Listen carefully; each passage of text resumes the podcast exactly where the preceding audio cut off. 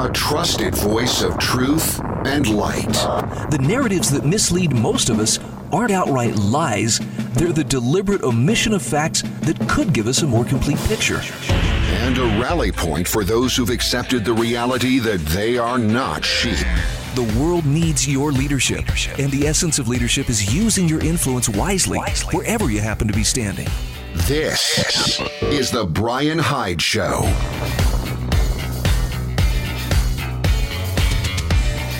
Well, hello there, and welcome to the show. Welcome to the place where we revel in wrong think. I'm actually considering maybe a couple of other, uh, you know, little slogans. But then again, you know, slogans are easy to chant. You know what isn't so easy? Apprehending and living principles and practices that are consistent with being free people. That's actually pretty tough, it turns out. A lot of people would rather, uh, I'm going to chant some bumper sticker slogans and, you know, it's going to make me free. Well, yeah, with a little bit of work on your part, maybe. But those slogans by themselves, yeah, not going to happen. Nonetheless, our slogan is Revel in Wrong Think. That's exactly what I intend to do. I thank you for being part of my growing audience of wrong thinkers. And a special thanks to our sponsors, including Landmark Risk Management and Insurance, as well as Monticello College and Rio del Sion Home Lots. Got some great contact information right there in the show notes, which you can find every time I publish a new episode. Up go the show notes at thebrianhydeshow.com. And today's notes will be the notes for February 10th of 2021. So with all the uh, conflict swirling around us, all the turmoil, all of the unrest, all the distrust and the uh, unease, probably left a few things out there, but you get the idea. These are not uh, well settled times where everybody's getting along and pretty much dancing arm in arm in the streets with each other. It's almost understandable how some people can become jaded but then I read stories like the one that I saw on lewrockwell.com earlier today no good deed goes unpunished. And I think, I don't know what to say. Is this really where we're headed? Now, the, the story is about an LA Times pundit who compared her Trump supporting neighbors who plowed her driveway to Nazis. Oh, I know. You, where's the punchline? Nope. There's there's no punchline. There's just legitimately a, a woman whose driveway was cleared of snow by some neighbors who happen to have Trump supporters in their family has repaid this favor that they did her by writing an op ed in which she notes, well, you know, even the Nazis were occasionally impolite, impolite, or polite rather, and this has caused uh, social media to implode. I'm just trying to get my mind around the mindset that a person would have to have to, to be actively looking for a reason to think the absolute worst about people. In a piece titled, uh, this is a Los Angeles Times piece titled, What Can You Do About the Trumpites Next Door? A writer by the name of Virginia Heffernan relayed the mixed emotions she felt after her neighbors did a great job plowing the driveway of her upstate New York pandemic getaway second home without even being asked. The free snow removal apparently triggered a crisis in propriety because the kind hearted volunteer plower belongs to a family of Trump supporters. And apparently Heffernan didn't know whether to thank them or write an accusatory op ed about them. Well, clearly she chose the latter. Describing the selfless gesture as an act of aggressive niceness. the Brooklyn based author said the gesture was comparable to the acts of charity carried out by Hezbollah Quote, they offer protection and hospitality and win loyalty that way. And they also demand devotion to their brutal us versus them anti Sunni cause, she wrote, referring to the Islamic militant and political group not to be confused with her next door neighbor who cleared her driveway of snow for free. But Heffernan had more bizarre analogies up her sleeve. According to the writer, uh, being nice is a time honored tactic of all sorts of evil regimes, such as Nazi occupied France. In her piece, she recalled living with a family in France who described the administration of Vichy France as being polite. And then she ended her thought piece by observing that loving your neighbor is evidently much easier when your neighborhood is full of people just like you. She added that she was open to working shoulder to shoulder with her neighbors, but only when they acknowledged the damage caused by the last four years under Trump. Wow. That's a, that is a degree of one-dimensional thinking that uh, I I don't even know how do you counter something like that. Now, the op-ed didn't sit well with a lot of political pundits. Uh, former Fox and MS or former Fox and NBC host Megyn Kelly uh, wrote in response to the incendiary op-ed, "This woman compares her Trump-supporting neighbors who plowed her driveway to Nazi sympathizers and Hezbollah and wrestles with whether to show them any kindness since she can't give them absolution." Note to Virginia Heffernan's neighbors: Don't plow again. Now, her comment opened the floodgates to similar remarks expressing disbelief and disgust. Katie Herzog, a popular podcaster, said it's like people don't realize that genuine human connection is, in fact, the best way to change hearts and minds. Another commenter said the op-ed was shameful. It serves an example as an example of how no good deed goes unpunished. Others pointed out uh, the ironic aspects of the piece, observing how Heffernan was judging people different from herself based on her belief that they treat people who are not like them differently. Still, there are those who argued that Heffernan was right to object, arguing, arguing that the idiocy of Trump supporters doesn't excuse their acts of kindness. On her Twitter page, apparently the writer pushed back against those who said she should be more grateful, noting, Well, my driveway's short, while admitting that the free plow was a legit favor. Now, according to this article on LewRockwell.com, left leaning pundits have been scrambling to demonize Trump and his supporters following the Capitol riot on January 6th, which has been attributed to several deaths. Since then, Trump supporters have been labeled as white supremacists and domestic insurgents, with terms such as multiracial whiteness being invented to explain the former president's popularity among minorities. So I have to ask this in, in all honesty.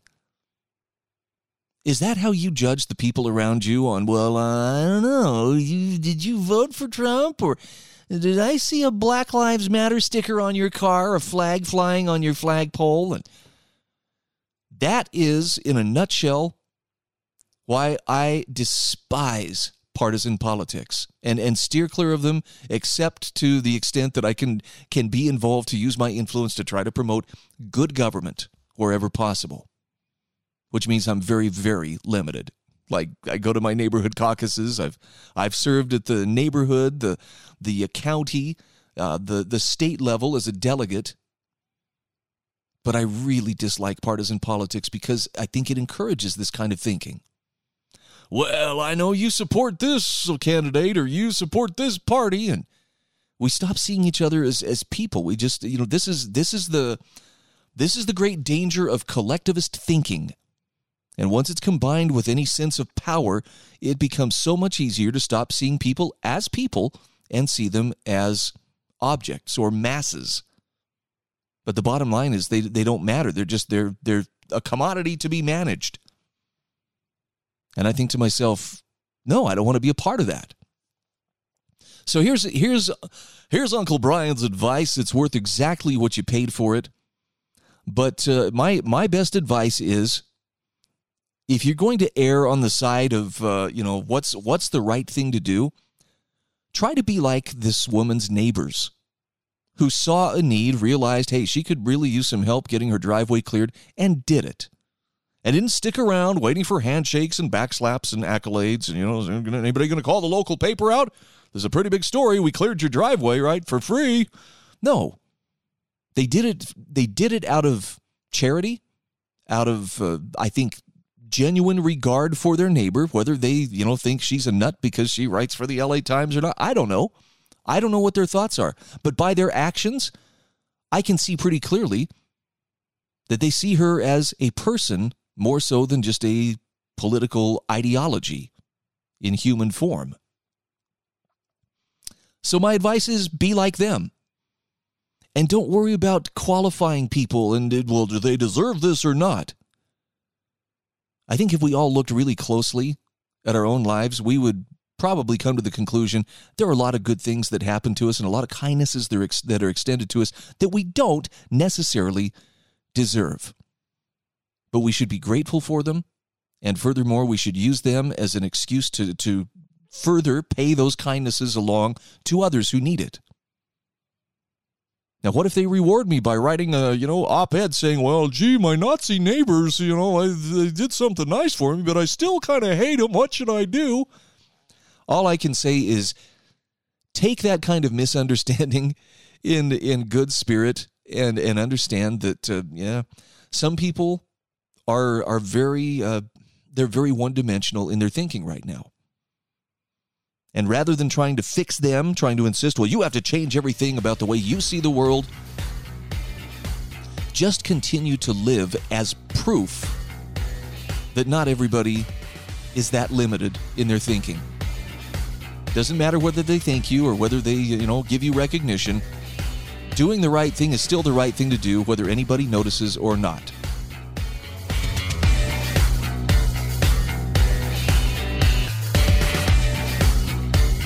This is The Brian Hyde Show.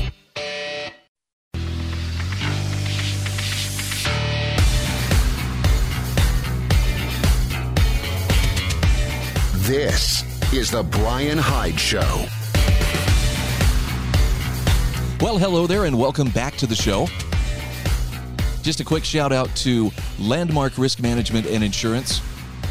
If you are a business owner, if you if you have need for commercial insurance, I don't have to tell you, that's a subject that can get complicated quickly. But I want you to remember the name Landmark Risk Management and Insurance because if you find yourself getting stuck or even if you just have some questions and you're like, I you know, there's a lot to, to comprehend here. These are the people you need to be talking to. This is a very seasoned and experienced team of professionals who can help you get all the answers that you need. And if it turns out there are some places you need to shore up, they can help you with that as well. You'll find the contact information in my show notes at thebrianhydeshow.com. And again, these are show notes for February 10th. By the way, I'm going to throw this out there just because it is my big sister's birthday today. So, Tammy, happy birthday to you. You made it another circuit around the sun, and uh, and I hope it's a happy day for you. I don't think she listens to my podcast or my broadcast, but I'm putting it out there because she's an awesome sister. So, some of the longest faces I've seen within recent memory have been the faces of people who have been trying to purchase an item that is in short supply. Now, in this case, it's usually people who've been trying to find ammo and uh, good luck. Whether it's ammo or whether it's reloading components uh, there is uh, there's a very definite shortage. And when people are able to find ammo I, I hear some of the you know usual complaints. And look if I, I would probably be saying the same thing if i was looking at a box of 30 30 rounds and going two bucks a pop? Two bucks a shell a simple 20 round box of 30 30 which normally you'd pick up for i don't know 10 or 12 bucks you know from from a sporting goods store. Now going for 40 50 bucks or more if you can find it. And the term that keeps coming up is hey we're being price gouged in fact, you hear that term a lot whenever there's a natural disaster, right? And there's a shortage of fresh drinking water like bottled water, or a shortage of generators, or ladders, or plywood, or anything like that. When people are able to find those commodities, when the demand is super high, the price is always going to reflect that this is this is really in demand. And people get upset. I don't want to be price gouged. And sometimes they'll go to their government and tell you need to stop people from price gouging. And some well meaning localities as well as states have stepped in and said, well, if you see somebody price gouging, you let us know. And we're gonna we're gonna put an end to it. Now, I've suggested this before. What if price gouging actually was a good thing? I know it's very counterintuitive. And in fact, the first time I heard it, I was like, no, that can't be. That's people being greedy. That's people taking advantage. But you have to look a little bit deeper than just the superficial, hey, that's more than I wanted to pay for something. Jon Sanders, writing for the American Institute for Economic Research, has an article called Price Gouged and Happy About It. I thought this was a really good example of why price gouging isn't the negative that we're told that it is. He says, We lost a longtime family friend last month, our trusty can of Lysol the one that's helped keep us safe for years amid stomach bugs and flus and seasonal cruds, breathed its last. Amid the worst of the COVID surge, the timing couldn't be worse. Not a problem, he says. We can get another one the next time we go shopping. Except we couldn't. After repeated trips to several different stores, he said, I had to face defeat. I live in an area with a shortage of disinfectant spray. Now, happily, he says, I was able to procure some. I went to an online marketplace. There, the prices for Lysol were much higher. A $6.99 can was going for $15.50 and up, depending on the seller. Double packs were selling for $25 instead of 12 and he says, I realized that those were market rates for Lysol during a pandemic. The online marketplace was fully stocked, however, whereas he says my local stores weren't, even though their prices were unchanged. So you can have nothing at the regular price, or you can actually get what you need, but have to pay a higher price. Now, in this case, Jon Sanders is, is trying to, to make the point here that there are other considerations and other costs than just monetary. He says, My search costs for Lysol turned out to be much higher than I expected. And were it not for the online marketplace, he says, I'd still be spending time making forays in the hopes of arriving shortly after the sh- shelves were restocked. But how long, he asks, would I await shipment and who are those sellers? Well, fortunately, the online marketplace offers shipping information and seller ratings. So he says, I was able to get a new can in three days for $17.94 from a seller boasting all five star ratings, except from one critic who left the terrible rating of one star and this reason this price is outrageous. This is definitely price gouging and should be reported to the proper authorities. I'm looking, but I'm not I'm sure there's a harumph in there as well. And with that, he says the critic has just inadvertently pointed out why there's a shortage of disinfectant spray here. Jon Sanders says, My state of North Carolina has been under an anti price gouging law since March of 2020. People like the critic think it means my local retailer can't gouge me, exploit my needs, or take advantage of my desire for Lysol, toilet paper, and other necessities by overcharging me for those items. But he says what it really means is I can't find what I need when it's in high demand, driven by, in this case, worries over a pandemic. Now, usually when the anti price gouging law is activated, it's because of widespread storm damage, which makes it difficult and more expensive to ship necessary supplies in. The law ironically makes shortages more likely in two ways. First, by making it less profitable for suppliers to get necessities here, and second, by prompting people to rush out and buy up, in other words, hoard, more of these necessities than they actually need on a first come, first served basis. He says a quick lesson in the economics of pricing. When more people suddenly need a thing, that's demand, and the normal amount of the thing hasn't changed, that's supply, the market price should go up. Because that price increase tells people they might need to rethink exactly how much of the thing they need. It costs them more money. And it also tells suppliers they might need to rethink how much of the thing they want to bring in because they can make more money. If the price doesn't change, such as when government forbids it. And people and suppliers then don't get these signals. People buy up all that has been supplied, and boom, suddenly there's a shortage. He says when the anti price gouging law is in effect, being able to buy a necessity here is a matter of timing, being on store premises at or shortly after a shipment arrives. Then you can buy it and not even at the market price, but at the pre emergency price enforced by government. Everyone else is out of luck. Now, Jon Sanders says in this situation, however, shipping hasn't been disrupted. So even though I was out of luck on store premises, I was in luck online. I was able to have disinfectant spray shipped to me directly at the market price. Now, the critic might not get it, but he says in, in his case, he was very happy to be gouged, in quotation marks. He says, I have the disinfectant spray I need to help keep my family safe. I find this situ- situation far preferable to seeing the correct price on an item that's made perpetually out of stock by a short sighted law enforced against basic economics. He says, In that, I was in agreement with a five star reviewer who said, happy to find a seller that had the products I needed and then promptly sh- shipped them. I don't know. I think that's a pretty good object lesson. And it's it's still not going to convince everybody, especially if you're one of those people who's looking for whatever item happens to be in short supply. Again, I'm going to turn to ammo. If you're looking for ammo and you're saying, "Okay, I can find some, but it's really expensive." That's uh, that is just basic economics at work. And I don't know, maybe maybe the person who's selling that box of 22 rounds, you know, for 20 bucks for 50 rounds, maybe they're doing a happy dance on their way to the bank. I don't know. They could, you know, it's it's their life. Maybe that's how they celebrate. But when we don't allow those prices to go up, we allow shortages to be a an absolute guaranteed reality. Trust the market.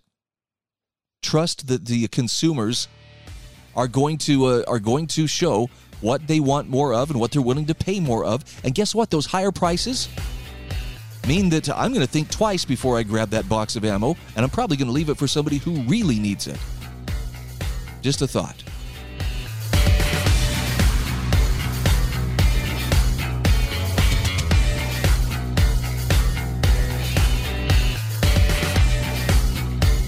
This is The Brian Hyde Show.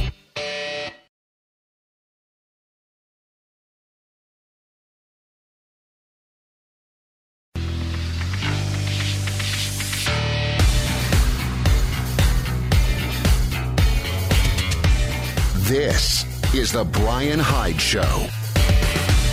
Hey, welcome back to the show. I want to encourage you take the time to visit my show notes page at thebrianhydeshow.com.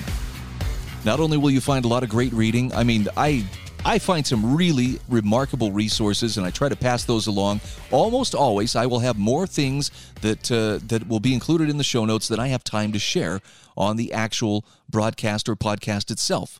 So it's it's worth your time to uh, to take a little closer look. And if you, I mean, this is you know if you're interested, not everybody's into uh, reading and researching and you know pursuing the truth.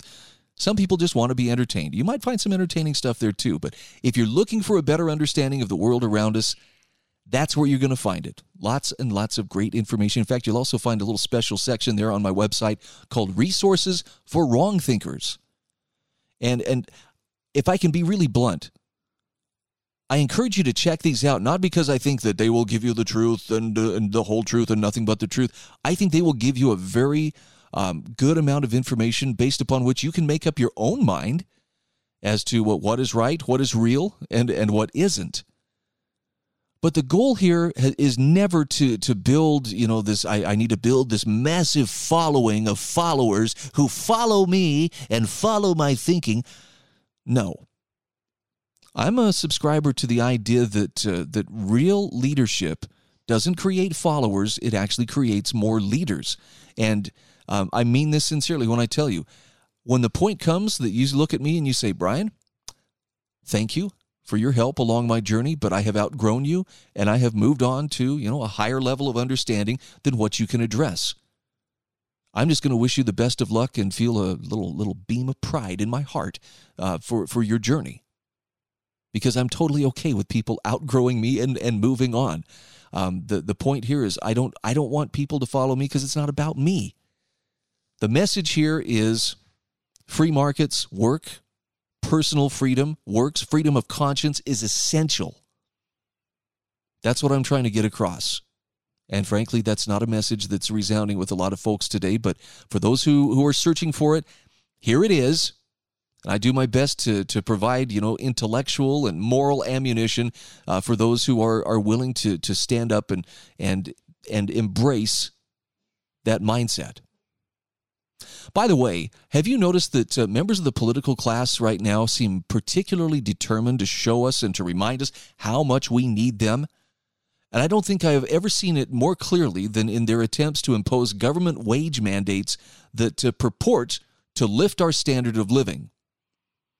But when government steps in and substitutes its force or the uh, the threat of force in its policies instead of uh, letting the market allow those voluntary transactions to play out, it always leads to unintended consequences. And and one of the big ones that we're going to see is in government wage mandates. Michael Tennant, writing for the Future of Freedom Foundation, talks about this. He says President Joe Biden is trying to get Congress to pass an increase in the federal minimum wage as part of a COVID 19 stimulus package. However, a recent experiment in mandating higher wages at the local level ought to make him think twice about doing so on a national basis. Now, some of you are going to recognize this. We talked about it last week. In January, the city of Long Beach, California, decided that grocery store employees deserved hazard pay for doing their jobs in the era of COVID 19, a virus with a survival rate of more than 99.7%. Marc Perrone, international president of the United Food and Commercial, U- Commercial Workers Union, praised the move, saying city leaders stepped up to take care of these essential grocery workers and ensure they receive hazard pay for the danger they face. Now, did officials personally fork over the hazard pay when they stepped up to take care of the workers? Of course not. Michael Tennant points out they simply decreed that grocery stores with at least 300 workers nationwide and more than 15 employees within Long Beach pay an extra $4 an hour for a 120 day period. Now, this mandated wage increase, which the progressive Brookings Institution called a promising model for other local governments across the country to replicate and build on, came on top of a state minimum wage hike to $14 an hour. And soon after the law went into effect, Kroger, the nation's largest supermarket chain, announced that it was closing two of its Long Beach stores. A Kroger spokesperson told CBS as a result of the City of Long Beach decision to pass an ordinance mandating extra pay, we have made the difficult decision to permanently close store locations in Long Beach. This misguided action by the Long Beach City Council oversteps traditional bargaining processes and applies only to some, but not all, grocery workers in the city. Now, Michael Tennant says obviously the stores, which were already struggling, could not stay afloat if they were forced to pay their employees an extra $4 an hour. So they're closing. Now, the essential workers in these stores will forfeit not only the hazard pay their generous benefactors on the city council voted them, but also the rest of their wages and benefits. The store's customers will also be harmed, possibly having to travel further and pay higher prices for groceries. Perrone blasted Kroger's decision. Kroger closing these stores is truly outrageous conduct and a ruthless attempt to create a chilling effect that will discourage other cities from doing what is right and enacting hazard pay mandates that recognize the threat these workers face from COVID 19. There's a lot of anger in that, right? Michael Tennant points out what's outrageous and ruthless, though, about Kroger's trying to keep its stores operating in the black under the terms of a contract to which both the company and the UFCW agreed, one that did not include this so called hazard pay. Far more outrageous and ruthless is Long Beach's putting a gun to the head of Kroger's management and ordering them you pay up or else.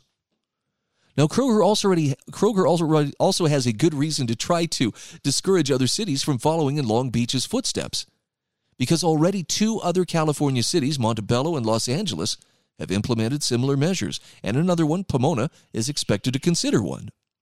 A study commissioned by the California Grocers Association found that the Los Angeles ordinance would raise grocers' labor costs by about 28 percent and would be twice the size of the 2020 industry profit margin and three times the historical grocery profit margins. That's according to CBS Los Angeles. Such a move will undoubtedly cost jobs and lead to store closings. Now, if the grocers decide to pass along all the cost to consumers, those consumers will pay an extra $450 million a year for groceries. CGA President and CEO Ron Fong says extra pay mandates will have severe unintended consequences not only on grocers, but also on their workers and their customers. A 28% increase in labor costs is huge. Grocers will not be able to absorb those costs, and negative repercussions are unavoidable. Similar negative repercussions will occur nationwide if Congress and the president increase the minimum wage. Those businesses that haven't already been destroyed by the lockdowns will be forced to take other unpleasant measures to remain afloat under this additional imposed cost. And John Tennant says some, if not all, will raise their prices, others will lay off employees or cut their hours. Some, finding it impossible to turn a profit, will simply close up shop, putting all of their employees out of work. And who will be harmed the most by these measures? Why, the very people that Biden and his fellow Democrats claim to champion. A 2005 study published in the Journal of Human Resources concluded the net effect of minimum wage of higher minimum wages is to increase the proportion of families that are poor and near poor. Did you catch that? The net effect of higher minimum wages is to increase the proportion of families that are poor and near poor. So if Biden really wants to help the poor, Tennant says he should oppose any attempt to raise the minimum wage and instead concentrate on reducing taxes and regulations that inhibit economic growth and discourage employers from hiring low skilled workers. But since that would make people less dependent on government and therefore less likely to vote for politicians like Biden, he says don't expect him to take this advice. This is from uh, Michael Tennant, who's a freelance writer, published on the, uh, the Future of Freedom Foundation, FFF.org.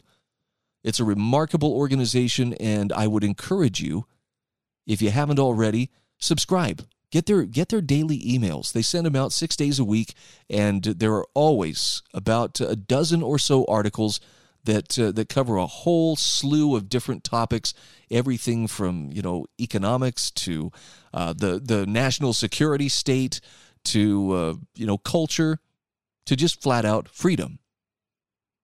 And it's a very principled approach, which is one of the reasons why I like to I like to see what they have to talk about each day when I check my inbox, and I think you would find it worthwhile as well. All right, we got to take a very quick break. We'll be back here in just a moment. Got to mention that our show is brought to you in part each weekday at this time by uh, my friend John Staples, who would ask me to tell you about Rio del Sion home lots. This is outside of Zion National Park, and I am I'm going to tell you right now, having lived in southern Utah, if there's a more beautiful place on earth, um, I don't know. I know there are a lot of beautiful places out there, but this is one of the most majestic. If you are thinking, hey, we're going to move to Utah, specifically southern Utah, and you're thinking maybe views of Zion would be something that you would like right there along the Virgin River, go to my show notes at thebrianhydeshow.com and click on Rio del Sion home lots for all the information you need.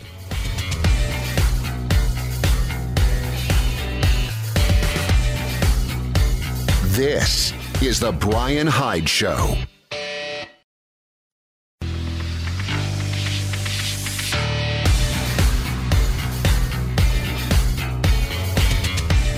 This is The Brian Hyde Show. Hey, thank you so much for being part of my growing audience. A small favor, if I could ask this of you. If you're finding worthwhile content in the things that I share on this program, if you're a regular subscriber, tell a friend. Share it on social media, pass it along. I understand not everybody is looking for this. Some people are going to think, "Oh, yes, yes, just more more drivel of a particular, you know, political flavor." And that's okay. It's a message not everybody's ready for. We're all somewhere on that journey of, you know, trying to sort out what is real and what isn't. Well, I'm here to do my part to uh, to help uh, thwart the reality crisis.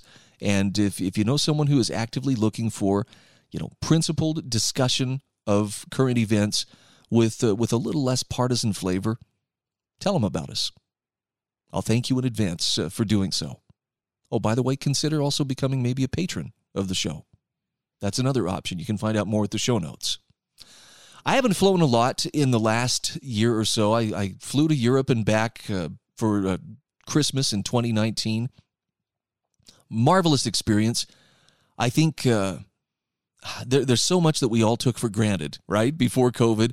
That uh, you know, I, I I look at back, I look back at that, and I think, okay, that was like a ten or eleven hour flight each way, and you know that's a long time to be on an airplane, and it's uncomfortable, and you know it's it's it's a relatively short flight when you're doing intercontinental travel, but hey, um, I miss the simplicity of those days. Here we are, just a little over a year later, and I'm already like I don't know if I want to take another flight. And here's part of the reason why. The TSA, in my opinion, was barely tolerable prior to the age of COVID. But since the age of COVID, and especially in the last couple of weeks where they just got a new mask mandate, new new empowerment, um, I don't think I could handle it.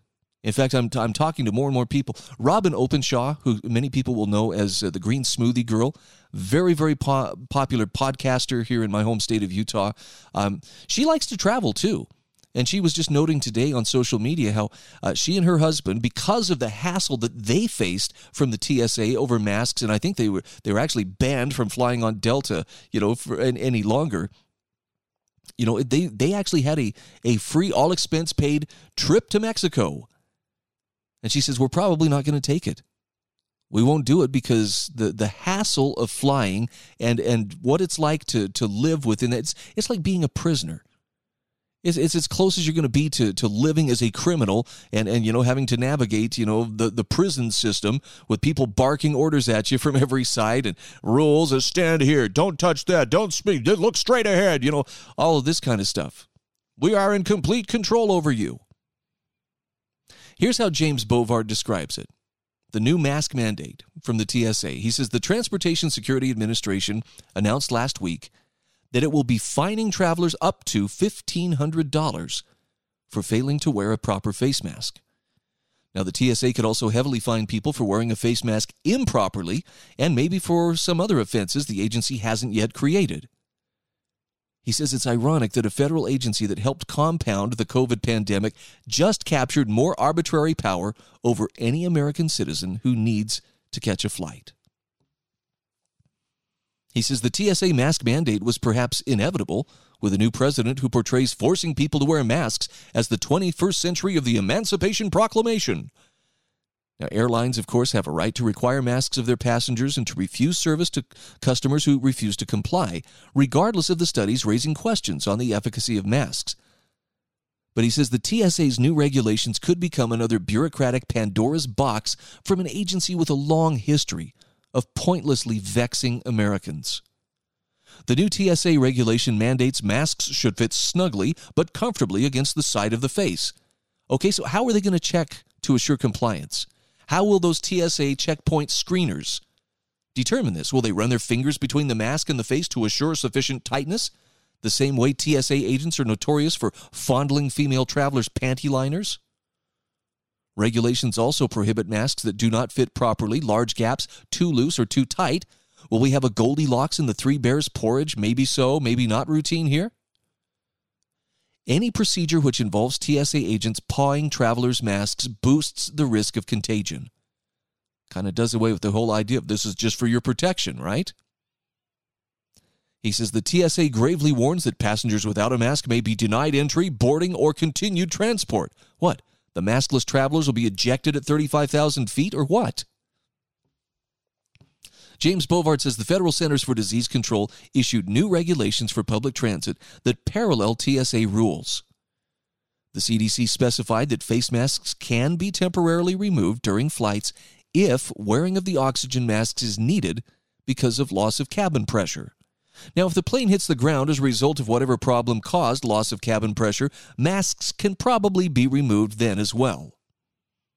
The Washington Post reported TSA assurances that people subject to the civil penalties will have due process. But will this be another federal facade in which due process is simply a process an agency does? People hit with face mask fines will have the right to an informal conference with TSA. However, specific data will not be available until after all legal proceedings are completed, which could take an extended period of time. That's according to the TSA. Now, James Bovard says, look, we've seen this kangaroo court routine from the TSA before. In 2002, after the TSA covertly concocted a system of fines to punish travelers' bad attitudes, it failed to give people warning or notice, failed to define the key terms, and failed to notify violators of their right to appeal. In an obscure Federal Register notice that 99.99% of Americans never heard about, the TSA disclosed that, fi- that travelers could be fined or arrested if they said or did or caused, if anything they said or did, caused a screener to turn away from his or her normal duties to deal with the disruptive individual. Now he says the TSA did not clearly define the new crime. Here we go. It's Article 58 Anti Soviet Activities. Kind of up to the eye of the beholder. TSA spokeswoman Ann Davis told the New York Times in 2004 that the offense included any non physical situation that in any way would interfere with the screener and his or her ability to continue to work or interfere with their ability to do their jobs. Now, few travelers realized they could be financially hammered for almost anything that perturbed a TSA screener. Thousands of Americans were hit with fines of up to $1,500, sometimes weeks after their flight. Appointing the TSA, the TSA as mask enforcers, he says, is ironic, considering the agency's record as one of the world's most notorious hoarders of unused masks early in the pandemic. At a time when healthcare workers treating COVID patients had no reliable masks, TSA held onto a stash of 1.3 million N95 face masks, which it also failed to distribute to its own employees. TSA attorney Charles Kielkopf filed a whistleblower complaint charging that the TSA was guilty of gross mismanagement that represented a substantial and specific danger to public health. But as James Bovard says, that was the least of the TSA's contributions to the catastrophe. Jay Brainard, TSA's top official in Kansas, publicly complained last June that TSA agents became typhoid Marys and contributed to the spread of that virus because TSA senior leadership did not make sure screeners were adequately protected. Brainard was prohibited by TSA headquarters from requiring agents in Kansas to wear masks. Early in the pandemic, a top TSA official testified to Congress that TSA agents regularly changed their nitrile gloves after patting down passengers. However, several TSA federal security directors at airports nationwide told National Public Radio that the policy had been that gloves are changed between pat downs only in the specific situation when an alarm is set off. After the NPR's report, TSA announced that passengers would now be allowed to request TSA screeners change their gloves. But would travelers get fined for a bad attitude for suggesting TSA agents change their gloves? James Bovard points out any gynecologist who followed the same grossly negligent policy on changing gloves only if patients requested a fresh pair would soon be out of business. Brainard said the TSA was guilty of gross mismanagement and failed to take adequate steps to make sure that we were not becoming carriers and spreaders of the virus ourselves. There's a lot more to this article, and I'm going to encourage you, please check it out in my show notes at thebrianhydeshow.com.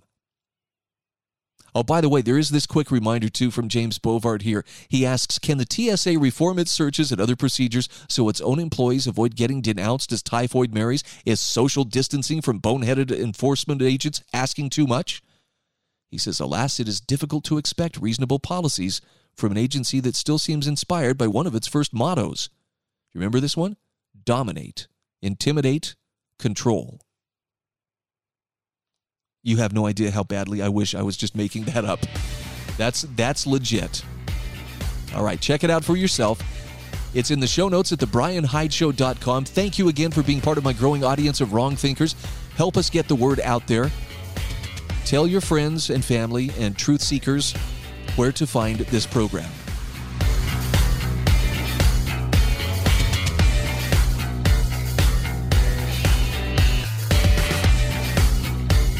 This is The Brian Hyde Show.